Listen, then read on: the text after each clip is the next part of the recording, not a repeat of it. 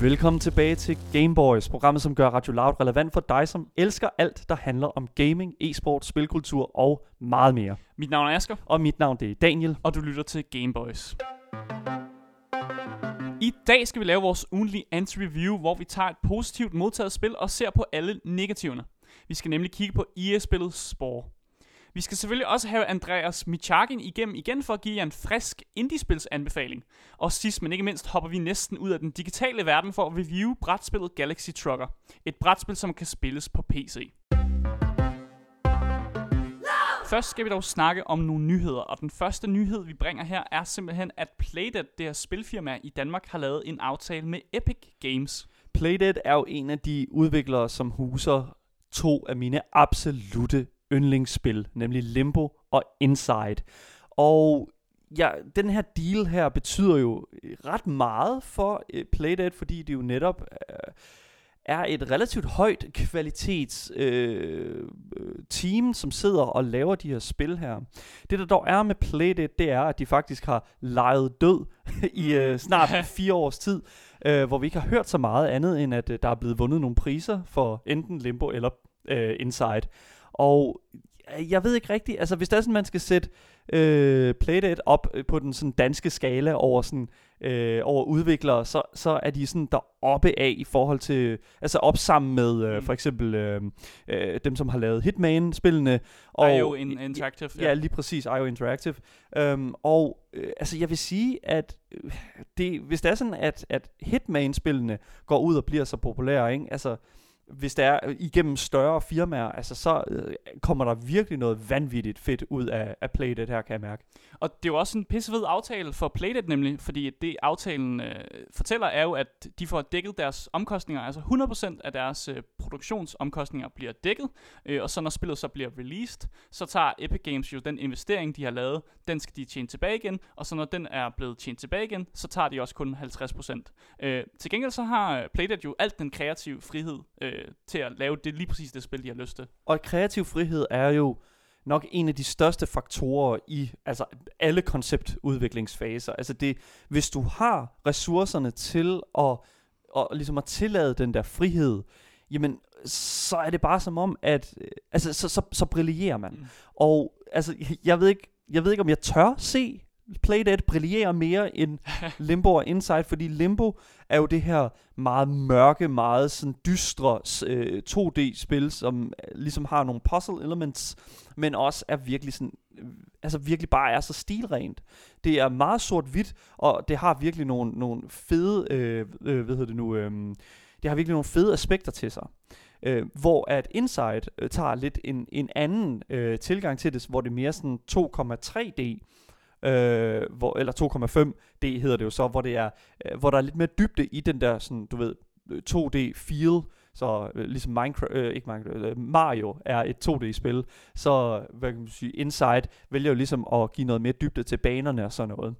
Øhm, så det næsten er 3D. Og det er super fedt ved Inside, fordi Inside er bare super mærkeligt, og øh, der er virkelig, virkelig, altså, hvis vi får mere fra Playdead, hvilket vi jo gør nu, så, øh, altså, så kan det kun blive godt. Men vi så jo også, at da Limbo kom ud netop, at det lavede ufattelig mange ringe, også på internettet. Vi så rigtig mange af de her YouTuber, altså Let's Play YouTuber, som spillede Limbo øh, og, og kommenterede over det. Og det skabte jo også den her kæmpe store ligesom, øh, kult fanskar omkring øh, hele, hele Limbo-spillet, og så selvfølgelig også efterfølgeren øh, Inside. Ja, men Epic Games er virkelig på en spending spree lige i øjeblikket. Det er jo ikke kun Playdead, de, som, som Epic Games har lavet den her øh, aftale med. Vi talte jo med øh, Rune Drevsen i går fra Triband, som har lavet øh, det her spil, som hedder What the Golf. Og øh, Triband har også øh, indgået øh, en lignende samt, øh, aftale med øh, Epic Games ved ligesom at, at have den her kreative frihed, og så stadigvæk øh, få ressourcerne ud af det. Dog vil jeg lige sige, jeg synes, det lyder en lille smule vanvittigt, at når, øh, at når Play, Playdead ligesom har fået produceret det her spil, som de er i gang med at lave, øh, så skal de give halvdelen af de mm. indtjenester, som de får igennem den platform. Mm.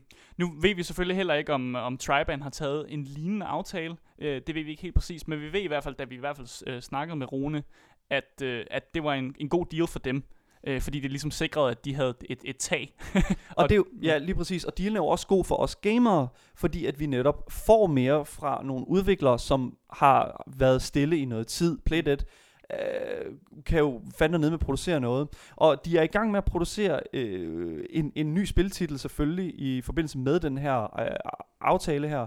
Og hvad er det, det, det står som, at det skal til at være? Det skal være et øh, third person space... Øh, Ja, det, det, der, der står her, at det er en uh, tredjepersons sci-fi adventure, ja. men at de stadig ikke uh, er helt klar på detaljerne endnu. Den anden nyhed, vi bringer i dag, det er altså, at vi snart hører mere om den nye Xbox, Xbox Series X. Hvad ved vi helt præcist om den her Xbox nu, Asger? Hvad er det, vi, hvad, er det, vi, hvad, hvad, hvad kan vi regne med? Altså, vi har fået teaset nogle loading times. Altså, hvor lang tid det tager at, at, ligesom at, at sætte sit spil øh, ind, i, ind, i, ind i systemet og, og komme ind i spillet. Ja. Øh, og det ser ud som om, at øh, loading times er blevet meget, meget hurtigere. Set med et konsolperspektiv. Ja, fordi det der jo er med, med, med Xboxen og deres helt store feature her, nemlig færre, altså færre store loading screens, Mm. altså tid, man skal sidde og vente på, at spillet starter op, det er altså lidt øh, miniatyre øh, for en person, som har en computer, der allerede har en, en, en SSD øh, harddisk i sin computer. Øh, fordi det er faktisk det, som, som Xbox og øh, hele Microsofts øh, sådan salgstale er omkring den her Xbox, er, at den, den er delvist hurtigere i dens loading-tider. Og det er delvist på grund af, at de tidligere generationer af Xboxen har haft en harddisk i sig, en, en, en HHD, tror jeg, eller en HDD, tror jeg det hedder, ja, som er en, en, et harddisk drive, som basically bare er en, en CD, der, der har en masse data på sig. Mm. Og det er utrolig langsomt øh, i forhold til, hvis det er, at alle de her filer, som, ligger på, som spiller, spillet ligger i, øh, ligger der digitalt. Og det er det, som et solid state, øh, en solid state disk egentlig er, en SSD, altså en digital, øh, en di- digital løsning for at hente filer. Og det er derfor, det er så meget hurtigere. Mm. Problemet er bare, der sidder en SSD i næsten alle gamercomputer i dag. Og man kan jo så give dem, man skal selvfølgelig give dem det, at det er super fedt, at de vælger at, at, at putte det her ind i deres maskiner, og ligesom at tage det skridt videre, fordi det føler jeg virkelig, vi har manglet. Mm. Det der dog er med det også, det er, at vi har været inde og se på øh, deres sådan, Tech review. ja lige præcis, ja. tech reviews omkring, lige præcis, hvor, hvor de sætter en Xbox, øh, Den nye der Series X Ja. øh, ved siden af den gamle. ja, lige præcis ved siden af en Xbox One X, og ligesom sat det samme spil i, og så ligesom kigget på, okay, hvad for et spil loader hurtigst i hvilken maskine. Og det er selvfølgelig mm. Xbox Series X'en, som loader hurtigere på grund af den her SSD. Men du siger til gengæld, at, øh, at der måske er lidt øh, humbug i den video. Jeg ved ikke, jeg, da jeg sad og så den video, der tænkte jeg, okay, først og fremmest, det er stadig 10 sekunder, hvor du sidder og venter. Og, og, og de fik Det er t- godt. Det er godt i konsoløjne. Og det er godt i konsoløjne. Problemet er bare, jeg føler, at det er stadigvæk ikke på det niveau, som jeg føler, at de lancerede den her Xbox med. De lancerede jo Xboxen, Xbox Series X'en med, at det der med loading screens, det skulle være en tid, øh, noget med, fra fortiden af. Og så kommer de ud her og viser os den her tech demo øh, af, af, en, af et loading screen, der stadig tager 10 sekunder. Og jeg, jeg, jeg, jeg kan godt se, det er et godt skridt i den rigtige retning, men er det det, vi er blevet lovet? Mm. Så du er egentlig bare utilfreds med, med, at det du er blevet lovet. Du er måske ikke så utilfreds med, at der er loading screens, men mere, at de, de står og, og lyver til dig. Jeg er vokset op med loading screens. Jeg, jeg forstår, at et loading screen er nødvendigt i et videospil, fordi at ellers så kan du ikke få det gameplay, du har brug for. Men det, det, som, jeg, det, det, som jeg synes er, er kritiserbart her, det er, at det er altså ikke, hvad vi blev lovet. En anden ting, som, som der er ved den her Xbox Series X, øh, det er jo så, at vi ligesom har fået en ny feature ind her, Mm. som hedder Quick Resume. Og det synes jeg, det ser vanvittigt dope ud, fordi det er altså bare øh, konsollens svar på det, som vi har på computeren, der hedder Alt-Tab. Og Alt-Tab, hvis du som hentyder til de knapper, der sidder på keyboardet, øh, Alt-knappen og Tab-knappen, hvis du trykker på dem, øh, mens du er inde i et eller andet, så kan du skifte imellem de øh, faner som, og de programmer, som du har åbent på din computer. Og det har de altså inkorporeret i den nye øh, Xbox. Ja, og det gør jo så, at man kan have flere ting åbne på én gang. For eksempel kan du sidde og spille øh, to spil, og så kan du hoppe øh, ind i det ene spil, og hoppe ud af, øh, ud af det, og så gå ind i et andet spil. Og så på den måde ligesom jonglere mellem to spil, ligesom man måske også vil gøre på computeren allerede i forvejen. Det kan jeg rigtig godt lide. Jeg synes, at det er en, det er en, en feature, som, som, altså, som jeg ikke havde tænkt på, ville være vanvittigt fed. Øhm, jeg, jeg har dog lidt sådan, at Switchen, Nintendos øh, konsol mm. der, lidt har den samme øh, feature. Dog er det mere i forhold til, at det pauser spillet, når du går ud og laver andet på øh, andet på den her konsol her. Du skal altså lukke det, hvis du skal åbne et andet spil. Og det, det er selvfølgelig forskellen der, men jeg synes, at det her det er et skridt i den rigtige retning, når det kommer til, øh, når det kommer til at have mm. flere ting, øh, der sker på din Xbox. Men vi glæder i hvert fald os til at prøve den nye Xbox, når vi kan. 100%. Det var nyhederne for i dag. Du lytter til Gameboys. Nu skal vi over i noget andet. Vi skal nemlig kigge på den her uges anti-review, som tager fat i EA's titan af en succes, nemlig Spore.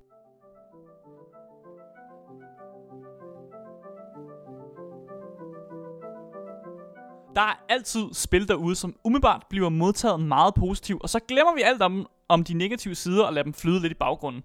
Men den går altså ikke her på Game Boys. Så vi har i dag lavet en liste af de ting, som gør sport til nok et af de værste spil, EA har i sit spilbibliotek. Og det siger altså ikke så let. Nej, altså Spore er udviklet af Maxis, dem som også har lavet The Sims-spillene, og de sætter dig i kontrol af en race, som du selv skaber og hjælper i dens overlevelse. Fra enkelt celle til universal Gud, det er altså der, øh, du har kontrollen. Men alt, der er imellem, handler om din valg og hvilke andre raser, du sætter dig i respekt overfor. Du skal finde mad, du skal parre dig med andre raser, så du kan få deres evolutionære fordele, og så ellers bare skabe dominans i øh, dit område. Men jeg synes bare, at vi skal dykke direkte ned i det, Asger. Hvad er det første kritikpunkt, vi har til Spore, et spil fra 2008? Yes, det første kritikpunkt, det er simpelthen, at der, altså, gameplayet er så dårligt. Det er kun de første 10 minutter, som er værd at spille, og det er altså de 10 minutter, hvor du laver din lille øh, amøbe, øh, og så resten er egentlig bare lort. Hele den der sådan kreationsdel øh, mm. af spillet er sådan set det, Ja, det der er fokus på. det, på det kan vi godt give credit. altså det ville være det samme som, og, at hvis du sad og spillede The Sims, og at øh, det fedeste ved spillet var at lave din sim, og så bare mm. ikke alt det andet, det der med at faktisk at bygge huset og mm. øh, købe nye ting og lave relationer. Altså utvivlsomt, så er det jo sjovt at lave en, en sim også, og ligesom at customize den. Og det er det også med monsterne. De er sjove at lave. Men lige så snart du har lavet dit monster, og du har grint lidt over, at dit monster måske ligner en penis, eller et eller andet andet sjovt, øh, så er der altså ikke mere at komme efter. Så kommer du bare ind i en, øh, en verden, hvor gameplayet bare er så dårligt. Og, og det er, at menuerne er forvirrende, og du aner ikke, hvad du skal gøre med dit lille monster her. Hmm. Det er så langt, altså gameplayet, fra hvad det kunne have været. Mm. Du kunne have... øh, Du kunne have lavet en meget mere detaljeret verden, som, som du ligesom kunne interagere med. Der er selvfølgelig det her med, at du skal øh, være dominerende øh, race på, på den her jordklode-lignende øh, planet. Men øh, øh, selv, selv den del af det er bare så mangelfuldt, mm. og føles også ufærdig rigtig mange steder. Og øh, ja, jeg, jeg ved det ikke. Altså, der er nogle ting her, som simpelthen bare mangler. Ja, det føles nemlig, at man, at man som spiller ikke rigtig har nogen valg at træffe, andet end netop at customize sit creature, og ligesom når man får de her evolutions og customize det endnu mere. Det er faktisk de eneste rigtige valg, man har i spillet, synes jeg i hvert fald.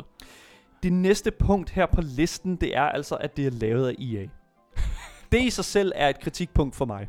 Og jeg, og jeg ved godt, det lyder lidt mærkeligt. Electronic Arts har jo haft en længere strøm af selvfølgelig spil, som, som var en, en, en kommersiel øh, succes.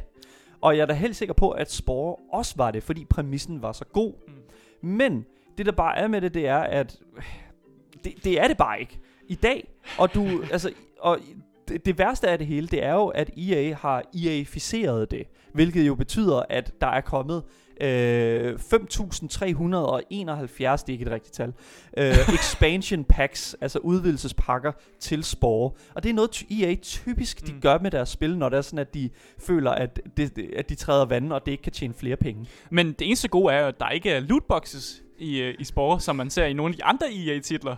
Du kan jo, det, og det skal du passe på med at sige, fordi at der er faktisk surprise mechanics i spillet. Når du parter, mm, som jeg også sagde her i introduktionen, med en anden race, så får du nogle evolutionære øh, fordele. Du får de ting, som du, øh, som den race, du parter med, øh, også har. Og det er og til random. Og det er selvfølgelig ikke øh, øh, lige så skidt, føler jeg, som, som hvad kan man sige, øh, Overwatches øh, lootboxes, eller Counter-Strike øh, Global Offensives, øh, øh, de der kasser der, man også kan købe nøgler til og sådan noget. Mm. Det, der er nogle, øh, der, der, der er nogle ting, som, som ligner lidt, øh, men EA har simpelthen bare været, øh, altså EA, øh, hele fucking Mm. EA's hele EA's øh, løbetid, og så er det altså bare, at det bliver øh, virkelig, virkelig negativt og skidt. Ja, det næste punkt her på listen, det er simpelthen, at online-delen er død. Ja. Men det hænger også lidt sammen med, at spillet er gammelt. Ja. Øh, 2008, øh, hvis jeg husker rigtigt. Ja. Øh, og at derfor der ikke er flere, der spiller det, øh, er, er klart derfor, det er dødt. ja, men det der også er med det, det er, at du har muligheden for at øh, få adgang til de online, øh, det, det online indhold, som er i spillet. Du skal dog bare lave en EA-account, som ikke er understøttet mere. Og det er jo så det, så... Der kan vi jo allerede sige der, at hvis du køber Spore i dag, Mm. er det så overhovedet et færdigt spil. Og det, altså, Du sætter simpelthen spørgsmålstegn ved, om et spil, der blev lavet i 2008, er et færdigt spil. Og allerede der burde der, altså det er jo et problem. Der er jo en grund til, at vi laver det her anti- anti-review, fordi det i sig selv er jo et problem. Ja, men man kan jo så sp- stille sig selv et spørgsmål også om, uh, er det et færdigt spil, når du så har købt alle de her expansion packs, mm. altså de her udvidelsespakker. Og altså, jeg ved det ikke. Altså, det er jo en hel masse tilføjelser, fordi det, der er med, med Spore, det er jo, at du starter fra enkelt celle, og lige så stille, så kommer du op på to ben, og så øh, kan, kan du begynde at bruge øh, våben, Mm. og så kan du begynde at lave, øh, lave øh, hvad man sige, øh, øh, contraptions, du kan begynde at lave forskellige sådan, Mm. øh, lidt, lidt nyere våben. Og pludselig så har du en rumraket, og så begynder du at flyve ud i rummet. Og altså, ja, altså det, det er bare det her med sådan, at indholdet her, det, øh, det er sikkert rigtig fint, når du får købt alle de her expansion packs, øh, og det ligger rigtig meget til de forskellige niveauer Mm. af, af, af de her evolutionære trin. Men hvis du bare køber spillet, altså så er det fuldstændig bart. Og det koster altså, det koster altså stadigvæk 12 euro. Og, og nu nævnte du også det der med, at man slutter med at, ligesom at flyve rundt i det her rumskib. Men selv der er der jo ikke rigtig nogen slutning som sådan. Og spillerbasen anbefaler også, at du bare flyver ind i midten af galaksen, og altså næsten bliver opslugt af et sort hul, og så begynder forfra. Altså, det, det er der, hvor jeg bare sådan vil altså, ønske, at okay, der, er- der, der vil jeg måske bare kvæles af det sorte hul der, og så, that's it. Ja. That's fine. Uh, I'm done. Og det, ja, altså, ja, det, det, når et spil uden slutning er et, er et ufærdigt spil, føler Mm. Selv Minecraft, som er så kreativt et spil, har jo faktisk en slutning.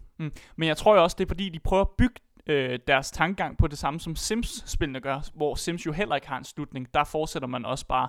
Selvfølgelig så kan din Sims dø, men hvis de har fået børn og sådan noget, så fortsætter man jo bare igennem, igennem dem. Lige præcis. Og det er der, hvor jeg føler, at der er, der, der er rigtig stor forskel på, øh, på, på, på Max's sådan evner til at rent faktisk producere øh, andet end Sims-spil. Mm. Det er jo i, i, i brede træk sådan et, øh, et, et, en kopi af et Sims-spil her, hvor det er sådan, at du kre- kreerer en eller anden form for øh, Mm. enhed, og så skal du ellers sørge for, at den overlever, at den, øh, at, at den ligesom består. Og altså, det, der er jeg altså ked af at sige det, men altså Maxis har simpelthen bare ikke kunne producere andet godt end øh, Sims 2. Altså det er det. Mm. Og det er jo også et spil, som du også nævnte, som, som appellerer til folks kreative side, men alligevel, så, så det de fleste laver, det er bare, at de laver en enorm penis, eller får deres creatures til at ligne ja, noget forkert. Ja. så, så selv der er, er det ikke det, spillerne gør jo. De laver jo ikke et kreativt monster, de laver bare et eller andet, der ligner nogle kunstdele. Altså, der var jo også øh, nogle udviklere for nogle år siden, som tænkte, vi vil vildt gerne lave en platform på internettet, hvor at folk, de bliver kastet øh, fuldstændig vilkårligt ind i en, øh, et chatroom øh, med en anden person, som de ikke kendte, Mm. og øh, så kunne de ellers sidde og skrive sammen og fortælle om deres liv og være kreative og, og være sådan, og skabe nogle bånd og sådan noget, og man kunne også se hinanden på kamera og sådan, og det kom altså til at hedde chat roulette. Og øh, vi ved udmærket godt, jeg ved ikke, om vi skal øh, stille det sådan op, men øh, jeg, jeg ved i hvert fald, hvad Chat Roulette endte op med at være, nemlig den her hjemmeside, hvor mm. at der er rigtig mange mennesker, der sidder uden bukser på. Ja, det er i hvert fald ikke en hjemmeside, som vi vil anbefale, øh, medmindre du har lyst til at se øh, Okay, kunst. og videre. Hvad med du vil se uh, Spore Creations? Skal vi sige det på den måde? Ja, Øhm, det tror jeg er godt at sige. Det næste punkt her på listen, det er altså selve øh, sådan narrativet i spillet. Hvad er det? Hvad, altså det, det er jo selvfølgelig ligesom i Sims det der med, at du har, altså du er narrativet, de Mm. valg du tager, og det, det, det individ du er, er narrativet. Og det forstår jeg også godt. Problemet er bare, hele spillet føles som en lang tutorial. Mm. Der er jo nemlig de her forskellige evolutionsfaser, øh, og hver gang man kommer ind i en ny fase, så skal man jo have den klassiske sådan, hvordan øh, gør jeg, eller formår jeg det her spil. Og det føles jo bare som om, at hele spillet faktisk bare er en lang tutorial, hvor de fleste spil jo har en, en sådan tutorial i starten af spillet, hvor du lige lærer de forskellige mechanics, men fordi spillet jo faktisk sådan ja, opgraderer sig selv i løbet af spillet, så skal du hele tiden have en ny tutorial, og det gør bare, at spillet jo føles, at du trækkes igennem den her tutorial med menuer, der bare er forvirrende as fuck. Ja, lige præcis. Og jeg kan ikke, jeg kan ikke understrege nok, hvor irriterende de her Mm. menuer er. Og irriterende, hvor outdated den her, det her format, Mm. det, det er gået hen og blevet, fordi der er selvfølgelig stadig spil i dag, som tager, vil, der har taget ved lære ved det her, øh, og, og lavet det om, men der er også stadig spil, som, som har valgt at, at sige, ved du hvad, det øh, sport der, det var bare all over the place, det var fantastisk, det, det er fantastisk, og så får du et spil som for eksempel øh, Faster Than Light, Mm. og øh, nu, nu, nu ved jeg godt, at, at nu træder jeg nok nogle over tæerne her, specielt Andreas Midjakin, som vi øh, skal tale med i dag. Og øh, First and Light er jo et, øh, et indie-spil, som, som selvfølgelig også for, det foregår ude i rummet, mm. Det sidste sted, som, som Spore også foregår. Og det der er med Faster Than Light, det er, at selve customization og øh, hele den her sådan, øh, forståelse af, hvordan skibet fungerer og sådan noget, jeg bryder mig virkelig ikke om menuerne. Jeg bryder mig virkelig ikke om sådan at sætte det ind. Mm. Øh, og, og altså, hele, hvad kan man sige, mappet og den slags. Og det, det jeg siger ikke, at, at, at Fast and Light har taget øh, direkte ved lære af spore og sådan, åh, det hele den rumdel, det var, det var helt fantastisk. Men det sjove er jo også, når du nævner spore for, for forskellige mennesker, så, er de altid, så har de altid den her nostalgifølelse, eller sådan, ah, åh, jeg husker spore, det var da et godt spil. Øh, og, og vi er her for at sige, nej, nej, det er ikke et godt spil. Du husker det som et godt spil, fordi det er den her følelse af nostalgi, men det er altså ikke et godt spil, og det kan godt være, at du havde det sjovt med at lave dit lille monster, som du måske navngav efter dit kæledyr, men, men det er også det eneste gode, det er at lave dit monster, og så er, ellers er det resten bare øh, altså ren volapyk og dårligt. Du lytter til Gameboys med mig, Daniel. Og mig, Asker. Det var vores anti-review om øh, Spore, og altså, det var jo ikke just øh, positivt. Det er jo heller ikke meningen. Nu skal vi til noget helt andet. Vi skal nemlig over til vores indiespils anbefaling med Andreas Mijakin. Vi elsker indie-spil, det er der vist ingen tvivl om, og vi elsker spilanbefalinger.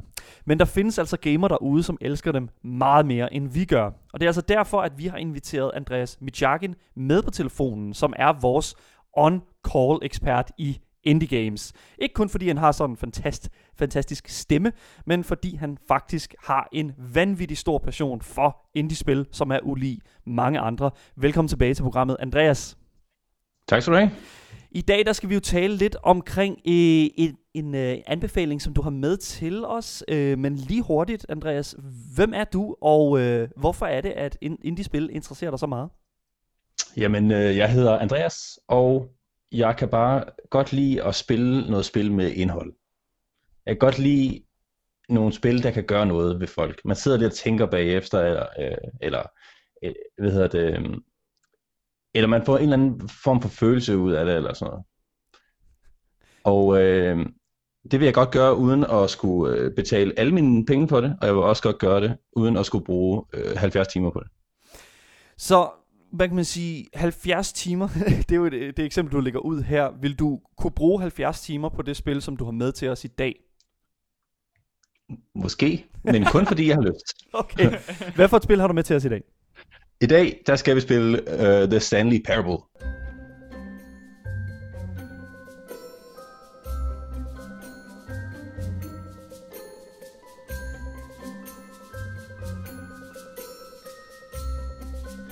Hvorfor er det, du har taget det med i dag?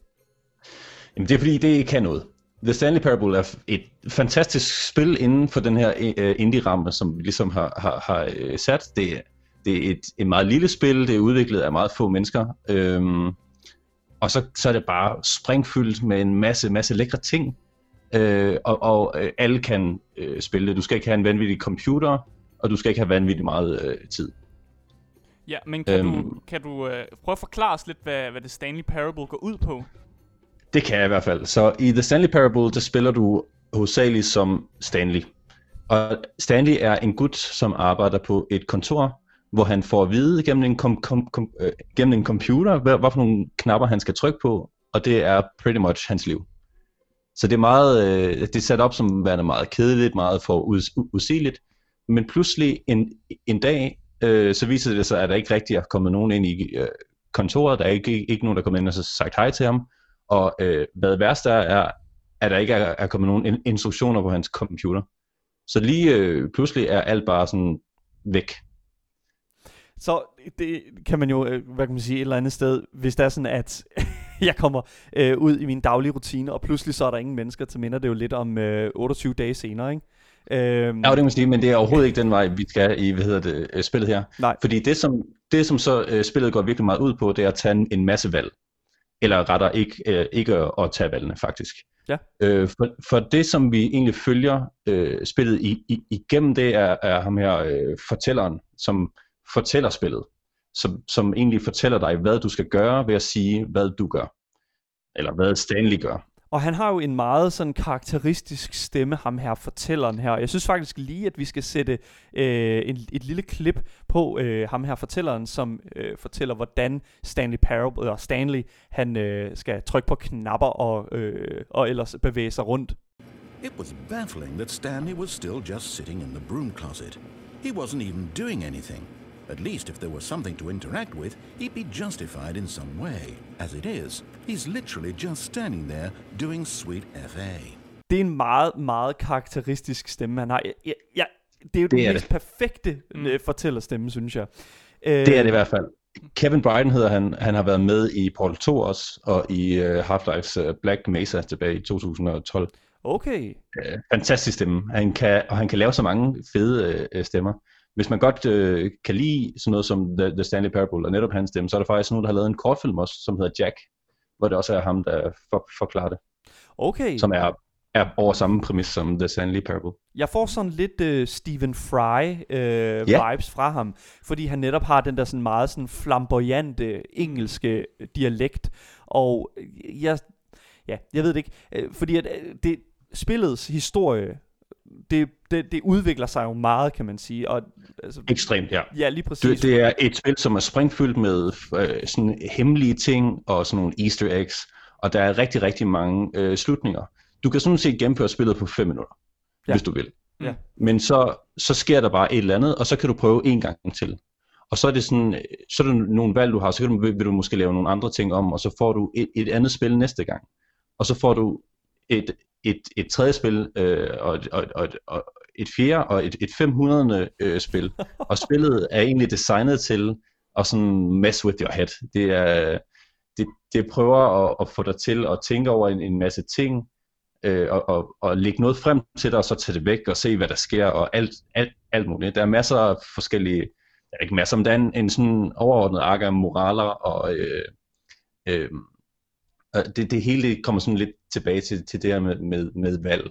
Ja. Og jeg, jeg ved at det, designeren, øh, det startede jo faktisk som et, øh, et, et mod til øh, Half-Life 2. Wow. Øh, helt back in the day. Men øh, det blev senere øh, ud, udgivet som et standalone-spil. Øh, og designeren han, han skrev i sit designdokument, at det, det, handlede, det handlede egentlig meget om, at valg i mange andre spil øh, tager en masse øh, sådan forudsætninger omkring, hvordan spillerens øh, experience er i forvejen. Så ja. han, øh, som, så, fordi der er virkelig mange valg i spil, øh, som i øvrigt er meget svære at, at lave øh, ofte, som, som antager, at øh, du, du, altså som antager en masse forud øh, ting. Og, og det, det gør de ikke så meget i, i Stanley Parable. Det er mere om du har lyst til, og, altså valget er, om du har lyst til at gå til venstre eller til højre. Men i virkeligheden er det jo, om du har lyst til at høre efter, eller ikke høre, høre efter. Ja, ja lige præcis. Og, for, ja, og så videre, ikke? fordi den her, den her øh, fortæller her, han har jo ligesom en sat plan for, hvad, Ja. Hvad, hvad, hvad Stanley han skal gøre. Han fortæller ham, at øh, han skal øh, Stanley øh, gik øh, ud igennem den her dør, og så har du to døre foran dig, og så kan du jo vælge at tage den anden dør, og så bliver han jo sur på Eller du kan vælge ikke at gå igennem nogen dør. Du Lige kan vælge præcis. bare at, at, at blive stående. det er, hvilket er fa- fantastisk. Øh, og det er sprængfyldt med, med humor. Der er så meget humor i, i det her øh, spil, for han har, ham narratoren her, han har et svar på alt, hvad du gør. Øh, det, er super, det er simpelthen fantastisk. Men, Ja. men vi ser jo i, i sådan mange AAA pro- productions, at valg ofte er et eller andet, enten noget binært eller noget, øh, noget øh, tertiært, men så er det måske noget, hvor, øh, hvor at, øh, det, det siger til dig, du kan, du kan gøre det her, eller du kan gøre det her. Men ofte så er det måske ikke helt præcis det, du har lyst til at gøre, eller så øh, tror man måske, man gør noget, men så er det ikke helt præcis det, som, som, som der måske stod, at, at du vil gøre. Og ret ofte er det egentlig bare en måde at dele en historie op, op på, og det synes jeg ikke, det er i The Stanley Parable. Det handler om sådan rigtige valg, og det synes jeg er, det er en fantastisk måde, de viser det på her. Og det, det synes jeg 100%, for vi har nemlig talt omkring det her med sådan, øh, de her tosidet valg før i videospil. Vi talte meget om uh, Mass Effect øh, på et tidspunkt, hvor at du enten Ja, kan tage Fantastisk en... eksempel. Øh, ja, lige præcis. Du kan, tage en, du kan enten være god, eller du kan være ond. Og slutningen er lige dårlig. Øhm, og Ja. altså, hvi- hvis du vælger den onde, så får du den værste, øh, hvad kan man sige, den værste slutning af alle. Jeg ved specielt i toren, der skal du på sådan en suicide mission, og hvis du har været ond, så har du, så mister du hele dit crew.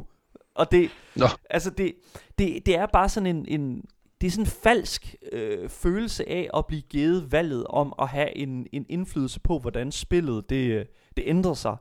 Øhm, Jamen det er netop fordi, at, at, at, at valg er ofte illus, altså, det, er illus, øh, det er illusionen om valg i mange øh, store produktioner, fordi det er dyrt at lave rigtige valg. Man skal lave reelt flere spil.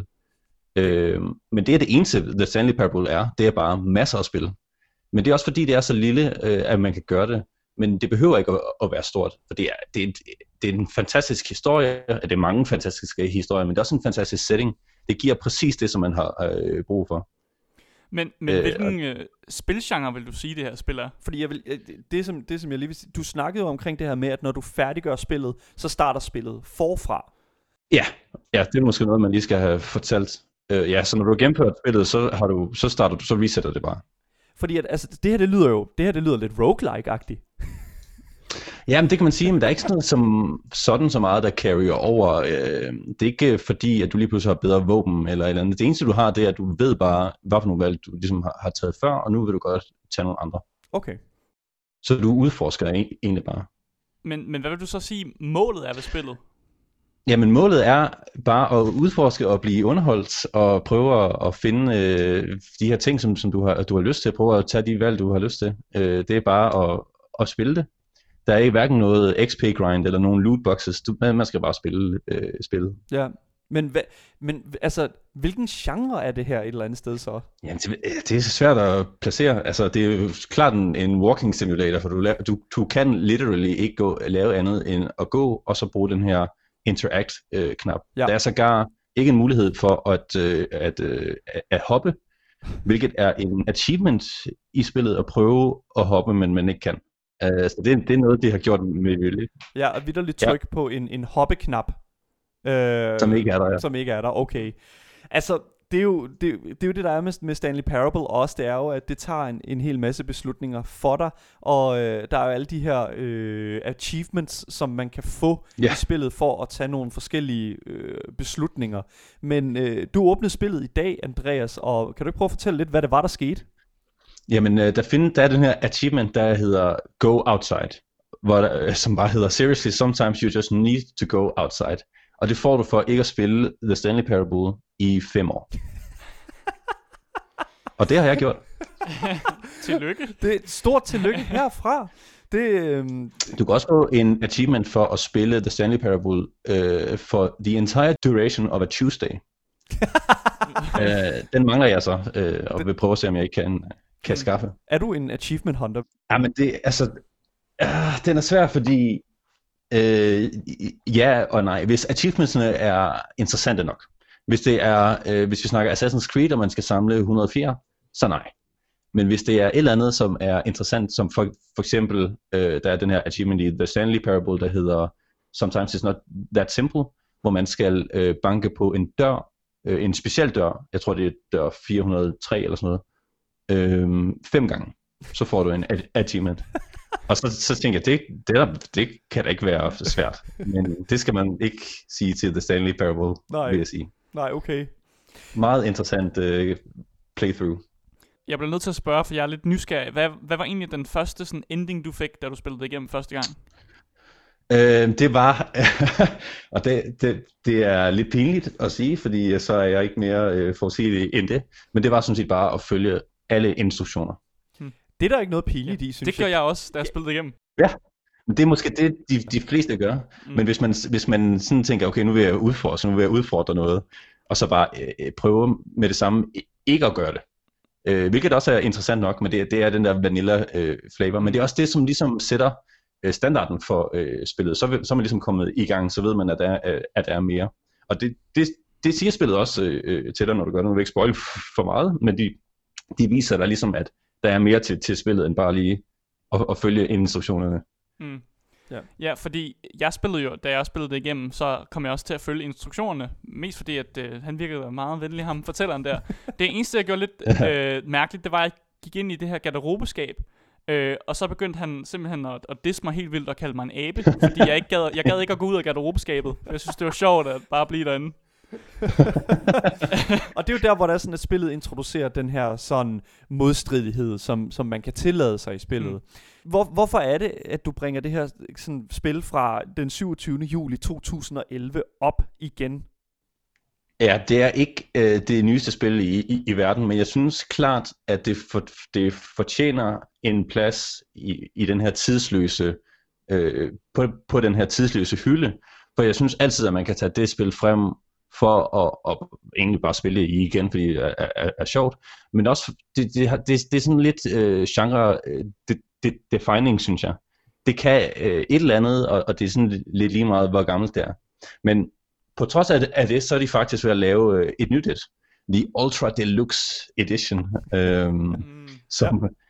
Og det er også fordi, det, det helt gamle var egentlig lavet til de her firkantede skærme. Øh, nu har vi jo øh, øh, widescreens, og det kan godt se lidt underligt ud i, i spillet, blandt andet. Men der er, der er vist også kommet noget HD remake, så vidt jeg ved.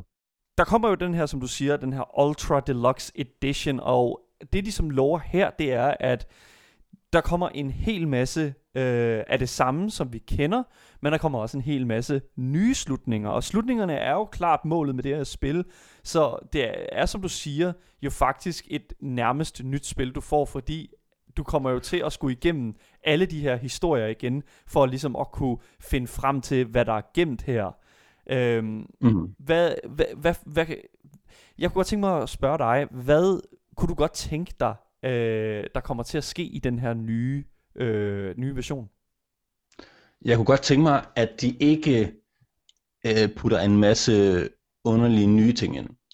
For eksempel det, der er så smukt ved spillet, er blandt andet, at man ikke, for eksempel ikke kan hoppe, at du ikke kan øh, bruge din mikrofon til at sige ting. Stanley, han siger aldrig noget i spillet. Nej. Øh, du kan ikke sådan, der, der, det, det er meget simpelt, det, det, er meget, øh, det, det er meget smukt, og det er meget simpelt, og jeg håber, at I ikke sådan komplikerer det for meget ved at, at lave for mange nye ting.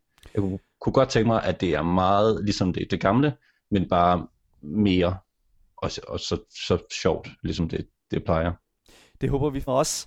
øhm, Stanley Parable kan altså fås på Steam og Epic Games Store, øhm, og formentligvis også øh, konsoller, og ja, også på, altså nær, nærmest på alt, du kan tænke dig, når den her nye Ultra Deluxe Edition kommer ud. Men lige nu, der er det altså på øh, Steam og øh, Epic Games Store.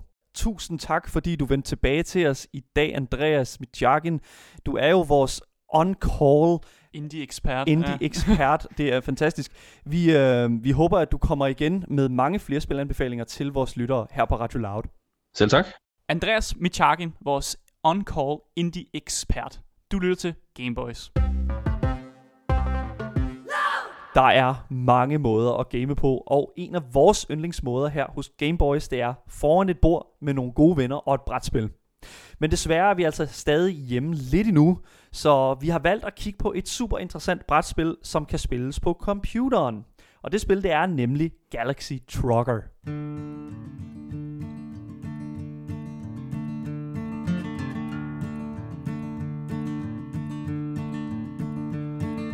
hundred cups of coffee, 500 cigarettes, a thousand miles of.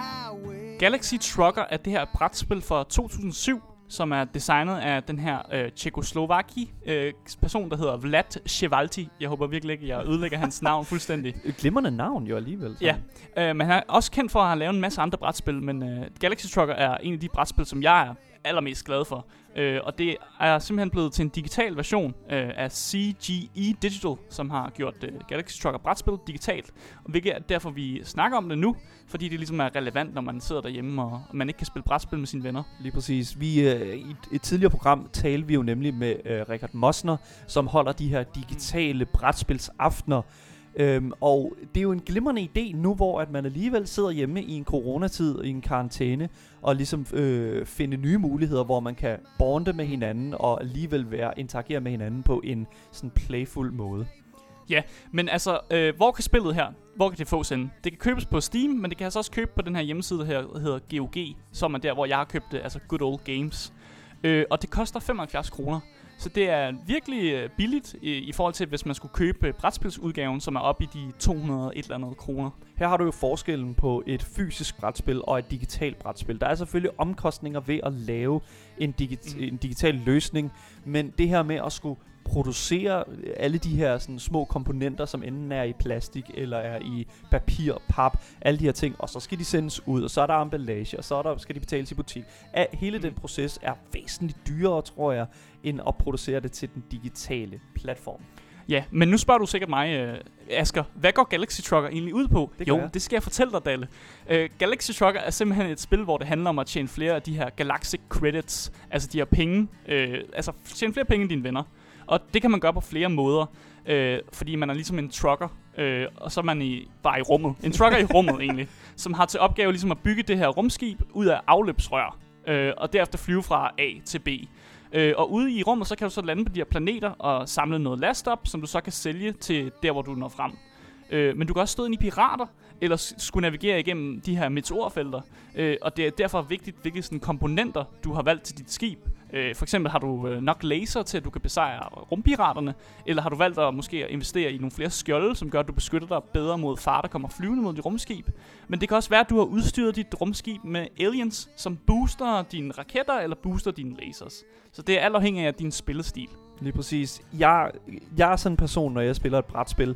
Jeg er ikke den sådan vildt taktiske type, og det, det, det er det der mit problem med sådan de her lidt mere altså når, når ting når brætspillet kommer ud over det her altså ludo eller mm. matador niveau så begynder jeg lige så stille at vakle lidt kan jeg godt mærke og det kommer jo nok med lidt øvelse og den slags mm. men jeg kan godt mærke at at der er til er nogle sådan hvad kan man sige sådan indlæringsproblemer hvis hvis du skulle sådan give den en sværhedsgrad det her brætspil mm. her Asger, hvor, hvor vil du sådan lægge det i forhold til ludo og i forhold til Ludo, det er, altså, så, det er virkelig svært at ligge i forhold til Ludo. fordi øh, det er jo mega avanceret. Ja. Men, men jeg vil så sige, at den måde, man lærer det, det er jo ved at spille det. Og når du så har, har spillet et par gange, så forstår du det. Så jeg vil give det sådan to-tre spilomgange, og så har du egentlig styr på det. Og så begynder du sådan at tænke, okay, hvilke taktikker har jeg i det her spil? Fordi der er jo nogen, der bare bygger de her rumskib, som bare har en hel masse laser på, og så går de efter at banke alting, der er på deres vej. Fordi det er også en måde at tjene penge på. Man kan tage de her bounties, hvis man slår piraterne ihjel. Hvordan spiller du spillet? Øh, altså, jeg spiller spillet, det er måske lidt... Øh, nu vil jeg ikke lyde for, for, for, som et dårligt menneske, men man kan udstyre sit skib med en hel masse af de her øh, mennesketransporter. så man har en hel masse mennesker på sit skib, øh, og så kommer der nogle steder, hvor man simpelthen kan ja, sælge sine, øh, sine mennesker for penge. Hold Så man kan måske godt, hvis man kan godt sige, at jeg er måske en, en, en slave trader. Uh, jeg vil helst ikke... Uh, Heldigvis er du en fiktiv slave trader. Og man I skal rummet. Jo, I rummet, ja, lige præcis. Vi har allerede begivet os ud i en, i en sci-fi setting her. Mm. Og altså... jeg, jeg kan personligt godt lide... Nej, men altså, jeg, nu sidder du og cringer lidt over, at, og, og er sådan lidt omkring det, men jeg kan personligt godt lide, at et spil giver dig alle mulighederne. Mm. Altså, det behøver ikke at, altid at være den her sådan... Øh, øh, øh, den her sådan parental guidance, altså du behøver sgu ikke at spille det her spil med dine forældre. Altså det, det, det er fedt, at der er lidt kant på. Det er mm. fedt, at du, at du får de her muligheder. Og øh, at det, det viser jo også lidt omkring den her, altså tonen i spillet. Mm. Øh, blandt andet det her med, at der er de her Space Pirates. Mm. Hvad, hvilken rolle spiller de her Space Pirates? Altså, de spiller den øh, rolle, at man kan møde dem, når man er ude på sin flyvetur, øh, og så hvis du så ikke har nok laser til ligesom at, øh, at banke piraten, så skyder de efter dig. Øh, og det er rigtig dårligt, hvis, du skyder, øh, hvis de skyder efter dig, fordi deres laser, de er rigtig gode til at gennemtrænge dit skjold, øh, og så skyder de simpelthen din, øh, din dele dit skib af, og så kan det være, at du skal flyve videre med kun et halvt skib, eller måske mangler du faktisk hele dit skib, fordi de rammer lige, lige det der spot, hvor du bare mister alle dine komponenter. Ja. ja. Hvordan fungerer Galaxy Trucker? Altså, men der er, i Galaxy Trucker, så er der de her to faser. Øh, der er ligesom en byggefase, som øh, fungerer i real time, og real time, det er simpelthen, hvor der er ligesom en, en timer på. Altså, du har et minut til at bygge øh, dit skib, øh, og så kører minuttet bare, og du skal, du skal bygge dit skib. Og man trækker fra nogle, øh, nogle, nogle brækker, som ligger i, i en midten, altså i, bu- i en bunke i midten. Og når man spiller det fysisk, så har man jo bare sin øh, bunke midte her. Øh, så kæmper man mod de andre spillere om at få finde de gode brækker. Øh, man tager dem hen til sin, øh, sit øh, spilplade, kigger lige på dem, ser om det er en del, der kan passe. Og hvis den så ikke passer, så lægger man den tilbage. Og så kan de andre selvfølgelig tage den del, øh, hvis de synes, den passede bedre til deres skib. Så der er det her element af, at man ligesom er i en fabrilsk øh, sådan panikfest-agtigt, fordi man bare sidder sådan, åh, åh, åh nej, det er ikke den del, jeg skal have, åh nej, og du må ikke tage min del, og så sidder man, nogle gange kan man godt lige få fat i en anden spillers hånd, fordi man lige, øh, man prøver at få fat i den brik, okay de har... Så det, det er simpelthen, altså der er der noget tidspres, mm. er der er der noget, øh, noget altså hvad kan man sige, er der tid på? Uh, mm, ja, det er der. Det er der, okay. Det er der. Men det er helt klart også min yndlingsfase, fordi jeg elsker det der rush, man får øh, over, at man skal kæmpe øh, over brækkerne. Øh, men ja, bare lige for at gå videre, øh, fordi byggefasen er ikke den eneste fase, der spil. Der er nemlig også den her flyvefase, som vi også lige har kort at snakke om, da vi snakker om piraten og sådan noget. At når man har bygget sit skib, øh, så kigger man lige rundt på de andre skibe og sådan et, wow, det er godt nok noget lort, du har bygget, eller det er godt nok et flot skib. Det ser ud som om, det fungerer det der. Du har laser, du har nogle skjolde. Det fungerer rigtig godt. Øh, og så tager man i sit skib, og så flyver man øh, ud i rummet. Og ud i rummet, så kan der være alle mulige øh, forhindringer. Der kan være meteoridefelter. Der kan være pirater, som vi har snakket om. Men der kan også være planeter, man kan lande på for at samle last op. Så man skal simpelthen have bygget et, øh, et skib, der kan modstå alle de her challenges. Hvordan... Kunne du ikke lige prøve sådan at forklare, hvordan sådan det her spillebræt det ser ud? Mm. Altså som sådan er der ikke rigtig noget spilbræt. Der er den her store bunke brækker i midten, som du jo tager fra og bygger dit skib, så du har jo din egen lille spilleplade, hvor du kan samle dit skib. Øh, men ellers er flyvefasen egentlig bare nogle kort, du har, og så trækker du øh, for de her kort, og så står der på kortet, hvad, hvad der sker. Altså er det et meteoridefelt, er det en pirat, eller hvad ja. det nu er. Øh, og så er der selvfølgelig også en lille, en lille spil, spilleplade, der viser, om du er forrest i feltet, eller om du er bagerst. Fordi du competer jo også mod dem, du sidder og spiller med, om at komme først. Fordi hvis du ender med at komme først, så kan du også sælge først, øh, og du får også en, en pengepræmie af at komme først. Okay, nu siger du det her med at fragte de her ting her. Mm. Hvordan, altså, hvad, nu, og du sagde, at, at du valgte at fragte nogen lidt øh, på en lidt ærgerlig måde, det her med at fragte mennesker, men hvad mm. er der andre, hvad er der af andre sådan last, Altså, hvad kan du have i lasten? Yes, øh, man, kan, man kan ligesom øh, gøre sin last i to øh, forskellige dele. Man kan gøre det, man samler på radioaktivt materiale, eller så samler man på normal last. Øh, og det radioaktive materiale, det er lidt mere værd end, øh, end, end normal materiale. Til gengæld, så kan man have mindre af det. Øh, som hvis man lander på en planet, der har radioaktivt materiale, øh, og du samler det op, så kan du ofte kun have en eller to i de forskellige komponenter, du har. Det vil sige, at du skal ofre mere på at have radioaktivt øh, kom- materiale komponenter for at kunne holde det, end hvis du bare vil have en normal last. Så der kan du have nogle komponenter, som er gode til at have rigtig meget af bare af det normale last. Okay. Der er det her competitive i øh, det her rush med, at man mm. sidder op og samler de her brækker op her. Men i den anden fase, i flyvefasen, mm. hvor er det competitive aspekt der? Det er jo selvfølgelig at komme først, mm. men hvordan kommer man bedst først? Altså, man kommer bedst først ved at have bygget et skib, der kan klare alle de her udfordringer, der er. Men uh, man kan selvfølgelig også investere i sine uh, raketter, altså hvor hurtigt man nu kan, kan, kan flyve. Uh, fordi der er de her kort, der hedder open space, og det betyder egentlig bare, at du kan flyve lige så hurtigt, som du har raketter på dit skib. Mm. Uh, og så kan man lidt også uh, vinde på den måde, at man kommer først. Men der er også nogle strategier i, at man jamen, måske ikke har lyst til at være først. Fordi hvis man ligger forrest i feltet, så er man også den første, der bliver angrebet af piraterne. Så der er nogen, der har en strategi, som faktisk er at ligge bagerst, og så ikke at have særlig mange laser, så de kan skyde mod pirater, men måske have mere last, og så håbe på, at de andre spillere, de, de klarer piraterne, mens det, du ligger bagerst. Det er jo derfor, at det er godt at være sådan i den bagerste del af et regiment også. Mm. Øh, nogle af de sidste, øh, nogle af de sidste, hvad kan man sige, øh, skibe, som gik på D-dag, de havde det nok lidt sjovere end de første, tænker jeg. øhm, men øh, jeg kunne godt tænke mig også at vide, ud over den sådan øh, den åbenlyse forskel, mm. hvad er så forskellen på det reelle, altså fysiske mm. brætspil og det digitale? Ja, som du sagde, så er den selvfølgeligheden er jo, at du ikke sidder over for dine venner og spiller øh, som jo er langt federe end at, end at, end at skulle være hver for sig, mm. må jeg indrømme selv. Men spillet er ret, altså den digitale version er ret identisk til brætspilsudgaven, og, og det er et godt valg, fordi at man skal jo ikke tage noget, der fungerer, og så lave det om på det, bare fordi det bliver en digital version. Så de har bare holdt sig på det, det virker, og det, det er fair.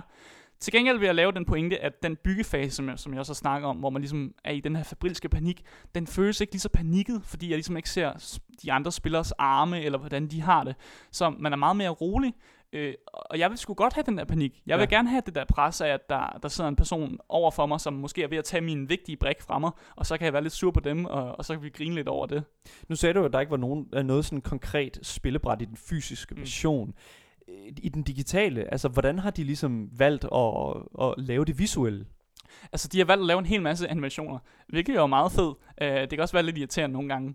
Til gengæld har de lavet en god knap, som gør, at man kan spole forbi alt animationerne. Men, men visuelt set, så ser man også øh, sine rumskibe flyve, og i hvilken rækkefølge de nu er. Så jeg kan se, at min, dem, der er en spiller, der er foran mig, og så kan jeg også se deres rumskib, og så kan jeg se mit eget rumskib.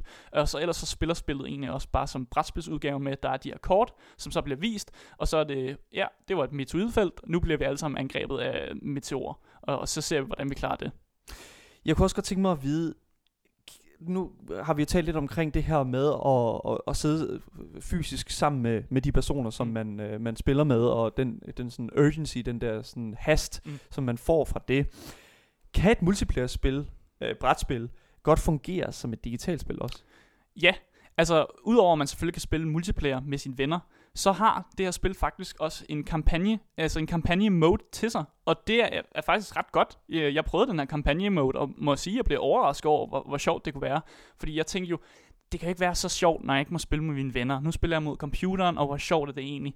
Men det var faktisk overraskende sjovt, fordi man, man flyver de her, de her ruter, og, og så når man har fløjet nogle ruter, så får man plantegninger til en, en ny flyver, så man simpelthen kan, kan gøre sin flyver større, eller øh, lave den på en anden måde. Øh, og så får man også øh, et, en, en lidt en challenge af, at øh, der er nogle forskellige missioner, som gør, at du skal bygge dit skib på en bestemt måde. Øh, for eksempel er der den her forretningsmand, som siger, øh, han skal nok øh, tage sig alt last. Altså han skal nok, han bygger et skib, som kan tage en hel masse last. Det skal du ikke tænke på. Og så det eneste, man skal gøre med det skib, man bygger, det er simpelthen bare at putte en masse laser på, og så skal man skyde alle de ting, som så prøver at angribe din forretningsmand, som flyver lige bag dig. Så, og det kunne jeg godt lide, at, at den, den, den prøver, at spillet prøver at fortælle dig, prøv at bygge dit skib sådan her, fordi så prøver du også nye taktikker af, og, og jeg får ikke lov bare at være ham her, der bygger en masse sådan, komponenter til, til mennesker, og så handle lidt med dem for mig lyder det jo som om, at, at de har formået at innovere det her brætspil mm. her på en lidt anden måde end, end, end, end det fysiske det, som jeg synes, der er meget interessant her også, det er jo netop den der, det der spørgsmål om spille et brætspil mm. alene. Det, jeg synes, det virker meget surrealistisk. Det er ligesom for eksempel at sætte sig ned og mm. spille Ludo alene, ikke? det virker jo som om, at det er fuldstændig altså, hovedløst. Ja, normalt vil jeg faktisk også sige, for jeg har jo prøvet andre brætspils uh, digitale versioner, og normalt der bliver jeg nemlig også lidt skuffet over, at, at singleplayer-delen, den er, så, den er så tynd, fordi det er så svært at få, få konverteret det her brætspilselement. Men Galaxy Trucker gør det altså vildt godt. Og, og jeg kan endda anbefale, at man, at man prøver det, selvom man ikke måske har nogen, man kan spille med. Fordi det er også så billigt. Altså 75 kroner er helt okay at smide efter en, en, en, en brætspils uh, digital version faktisk. Hvor meget tid vil du sige, at du, har, øh, at du bruger på et, et helt playthrough? Oh, det er svært at sige et helt playthrough af kampagnen. Øh, det kommer an på, hvor hurtig man er, og, ja. og hvor meget man har lyst til at gå frem og tilbage. Øh, men jeg vil skyde på nogle øh, ja, 5-8 timer, tror jeg, er mit estimat. Hvad med sammen med din, øh, hvis du spiller sammen med andre, hvor lang tid vil du så sige, at spillet var? Øh, igen, der kommer det an på, hvordan man gør det. Man ja. har jo nogle faser, man flyver igennem. Øh, men jeg vil tage, sige, at det tager lige så lang tid, det vil gøre, hvis du spiller et normalt altså et brætspil spillet med dine venner. Og det er de her et, også et par timer, det vil tage. Du lytter til Gameboys. Det var altså alt fra mig og Asger igen i dag. Det har været en fantastisk fornøjelse at øh, sende for jer. Hvis du vil kontakte os, hvis du har en, øh, noget at, at øh, fortælle mig og Asger, så skal du altså bare øh, skrive til os på e-mailadressen gameboys eller på vores Instagram-account, som er radio.loud.dk. Ha' en rigtig god dag. Jeg hedder Daniel. Og jeg hedder Asker. Og du har lyttet til Gameboys.